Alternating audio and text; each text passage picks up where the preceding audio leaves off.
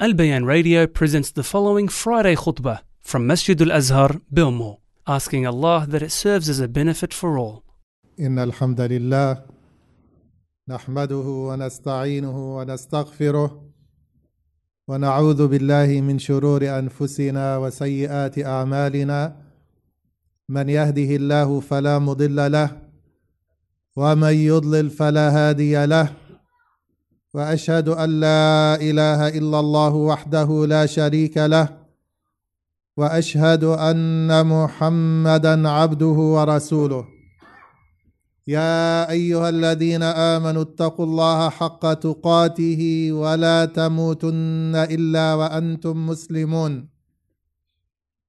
يا أيها الناس اتقوا ربكم الذي خلقكم من نفس واحدة وخلق منها زوجها وبث منهما رجالا كثيرا ونساء. واتقوا الله الذي تساءلون به والأرحام. إن الله كان عليكم رقيبا. يا أيها الذين آمنوا اتقوا الله وقولوا قولا سديدا. يصلح لكم أعمالكم ويغفر لكم ذنوبكم. ومن يطع الله ورسوله فقد فاز فوزا عظيما. اما بعد فان اصدق الحديث كتاب الله. وخير الهدي هدي محمد صلى الله عليه وسلم. وشر الأمور محدثاتها. وكل محدثه بدعه. وكل بدعه ضلاله. وكل ضلاله في النار. عباد الله يقول الله سبحانه وتعالى في آيات الصيام ختمها بقوله يريد الله بكم اليسر ولا يريد بكم العسر. ولتكملوا العدة ولتكبروا الله على ما هداكم ولعلكم تشكرون. شرع الله سبحانه لهذه الأمة أن يفرحوا بعد تأدية هذه الشعيرة بعد تأدية هذه الفريضة. بعد إتمام صيام شهر رمضان شرع الله تعالى لهم أن يفرحوا. كيف لا يا عباد الله؟ وهو شهر جعل الله نهاره عبادة. وجعل ليله عباده تتواصل فيه عبادة عبادة الليل مع النهار. قل بفضل الله وبرحمته فبذلك فليفرحوا. هو خير مما يجمعون. كيف لا يفرح المسلم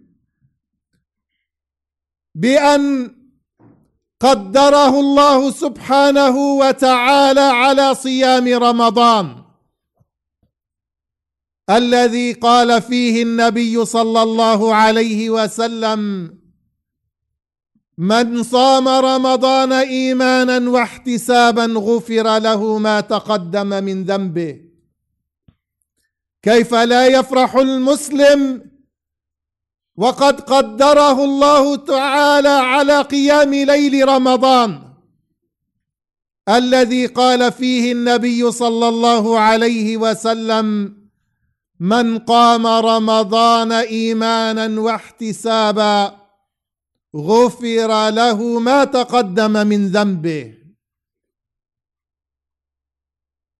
اذا يا عباد الله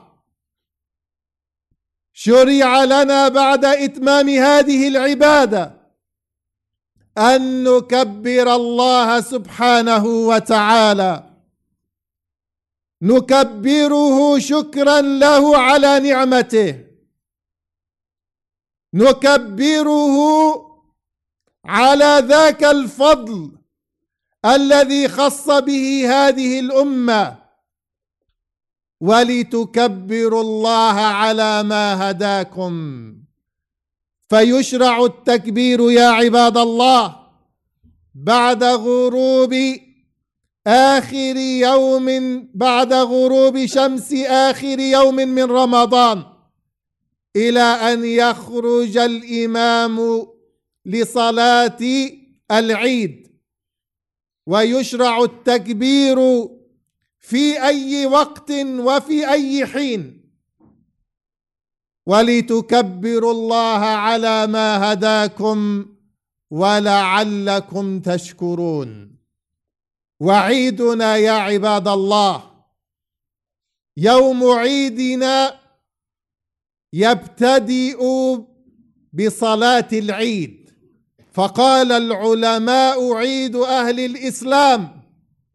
ليس كبقية الأعياد التي يغلب عليها اللهو واللعب والغناء ولكن عيدنا يبتدئ بصلاة العيد التي شرع فيها زيادة التكبير. التي شرع فيها زيادة التكبير اظهارا لنعمة الله سبحانه وتعالى. وعيدنا يا عباد الله شرعه الله سبحانه وتعالى أيضا لتسلية النفوس وإدخال البهجة والسرور. فعلى المسلم أن يهتم بذلك العيد. وأن يخرج هو وأهل بيته لإظهار وحدة المسلمين. فقد كان يأمر النبي صلى الله عليه وسلم الصحابة بذلك. تقول أم عطية أمرنا رسول الله صلى الله عليه وسلم أن نخرج العواتق والحيض وذوات الخدور. أن نخرجهن أن نخرج العواتق والحيض وذوات الخدور. يحضرن الخير ودعوة المسلمين. فأما الحيض فيعتزلن الصلاة ويحضرن الخير ودعوة المسلمين. فاحرصوا يا عباد الله على تأدية هذه الشعيرة وعلى إخراج الصغير والكبير. فإن هذا من شعائر الإسلام الظاهرة التي يحبها الله سبحانه وتعالى. واحرصوا يا عباد الله في هذا العيد على تأدية بعض السنن والمستحبات. كان رسولنا صلى الله عليه وسلم كما يقول أنس بن مالك كان رسول الله صلى الله عليه وسلم لا يخرج يوم الفطر حتى يأكل تمرات وياكلهن وترا.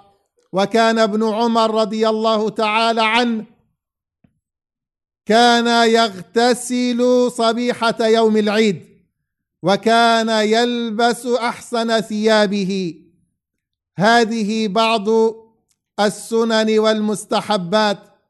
أسأل الله سبحانه وتعالى أن يتقبل من عباده المسلمين صيامهم وقيامهم وصدقاتهم وأن يختم لنا بخاتمة السعادة. إنه ولي ذلك والقادر عليه. أقول ما تسمعون. وأستغفر الله لي ولكم فاستغفروه إنه هو الغفور الرحيم. الحمد لله رب العالمين والصلاة والسلام على أشرف الخلق والمرسلين نبينا محمد وعلى آله وصحبه ومن تبعهم بإحسان إلى يوم الدين. عباد الله أيضا في خاتمة رمضان شرع لنا رسول الله صلى الله عليه وسلم أو فرض علينا زكاة الفطر. وزكاة الفطر كما قلنا في الخطبة السابقة هي زكاة البدن. قال العلماء هي زكاة البدن هي شكر لله سبحانه وتعالى أن متعك الله بالصحة والقوة لإدراك رمضان وصيامه. ففرض رسول الله صلى الله عليه وسلم زكاة الفطر. وفرضت لحكمتين. كما قال ابن عباس رضي الله تعالى عنه فرض رسول الله صلى الله عليه وسلم زكاة الفطر طهرة للصائم من اللغو والرفث وطعمة للمساكين. فمن أداها قبل الصلاة فهي زكاة مقبولة. ومن أداها بعد الصلاة فهي صدقة من الصدقات. فهي طهرة للصائم مما وقع في صيامه من لغو ورفث مما وقع في صيامه من كلام لا فائدة فيه مما قد يؤثر على صيامه. كما شرع الله سبحانه وتعالى سجود السهو سجود السهو. إن كان وقع في في الصلاة نقص كذلك شرع للصيام زكاة الفطر. طهرة للصائم من اللغو والرفث وطعمة, وطعمة للمساكين.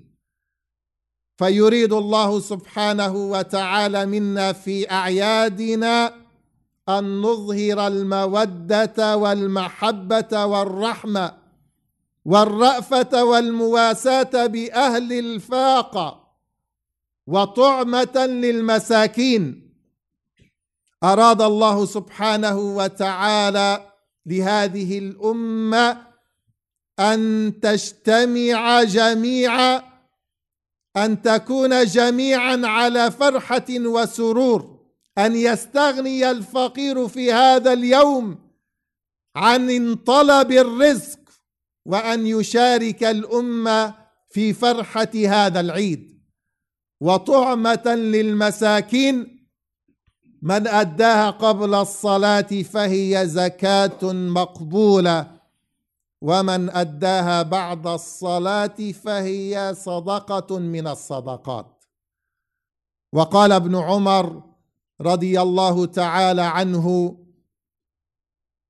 فرض رسول الله صلى الله عليه وسلم زكاة الفطر صاعا من تمر أو صاعا من شعير.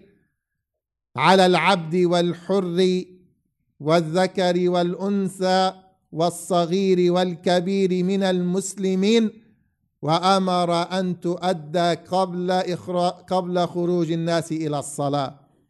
فمن لم يكن بعد دفع زكاة الفطر فليباشر ولتكن طهرة له وطهرة لصيامه. واعلموا يا عباد الله أن هذا الشهر الذي كنتم فيه هو شهر عبادة واجتهاد. ولكن اعلموا أن المسلم الحق هو الذي يثابر على عبادة الله سبحانه وتعالى في كل الأزمنة والأوقات. لكن صحيح أن هذا الشهر هو شهر هيأه الله لخلقه ليجتهدوا في القرب من الله سبحانه وتعالى. ولكن ينبغي للمسلم أن يكون عمله ديما. كما ذكرت عائشة عن النبي صلى الله عليه وسلم أن عمله كان ديما. وقالت رضي الله تعالى عنها لم يكن رسول الله صلى الله عليه وسلم يزيد في رمضان ولا في غيره على ثلاث على ثلاث عشرة ركعة. فكان نبينا صلى الله عليه وسلم يحرص دائما على قيام الليل. سواء في رمضان أو في خارج رمضان. وكان يحرص على ذلك حتى إذا حصل له مانع من مرض أو نوم كان يقضي صلاة الليل في النهار. كان إذا نام ليلة أو كان به مرض فلم يق فلم يستطع أن يقوم صلاة الليل صلى اثنتي عشرة ركعة في النهار. لأن النبي صلى الله عليه وسلم كان إذا عمل عملا داوم عليه. داوم عليه. حتى أنه مرة شغل عن صلاة ركعتين قبل الظهر قبل العصر فصلاهما بعد العصر ثم داوم عليهما. تقول زوجته وكان إذا عمل عملا داوم عليه. حتى أنه مرة من السنوات ترك الاعتكاف في رمضان فقضاه في شوال. قضاه في شوال. اذا يا عبد الله كن على هدي النبي صلى الله عليه وسلم. داوم على العمل الصالح. داوم على فعل الخيرات. نعم نقول لا يستطيع الإنسان أن يجتهد في غير رمضان كما كان يجتهد في رمضان. لكن ليس من طبيعة المسلم أن يرجع أن يرجع القهقرى وأن يترك كثيرا من الأعمال الصالحة. ليس من شأن المسلم أن يفرط في الواجبات أو أن يتساهل في انتهاك المحرمات. كما كنت حريصا يا عبد الله على مرضاة الله سبحانه وتعالى في رمضان فاحرص أيضا أن ترضي الله سبحانه وتعالى في كل الأوقات فإن المؤمن لا يدري متى يأتي أجله لا يدري متى يلقى ربه سبحانه وتعالى.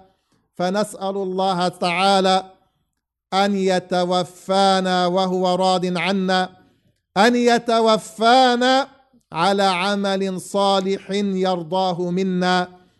أقول هذا وأسأل الله لي ولكم القبول والثبات.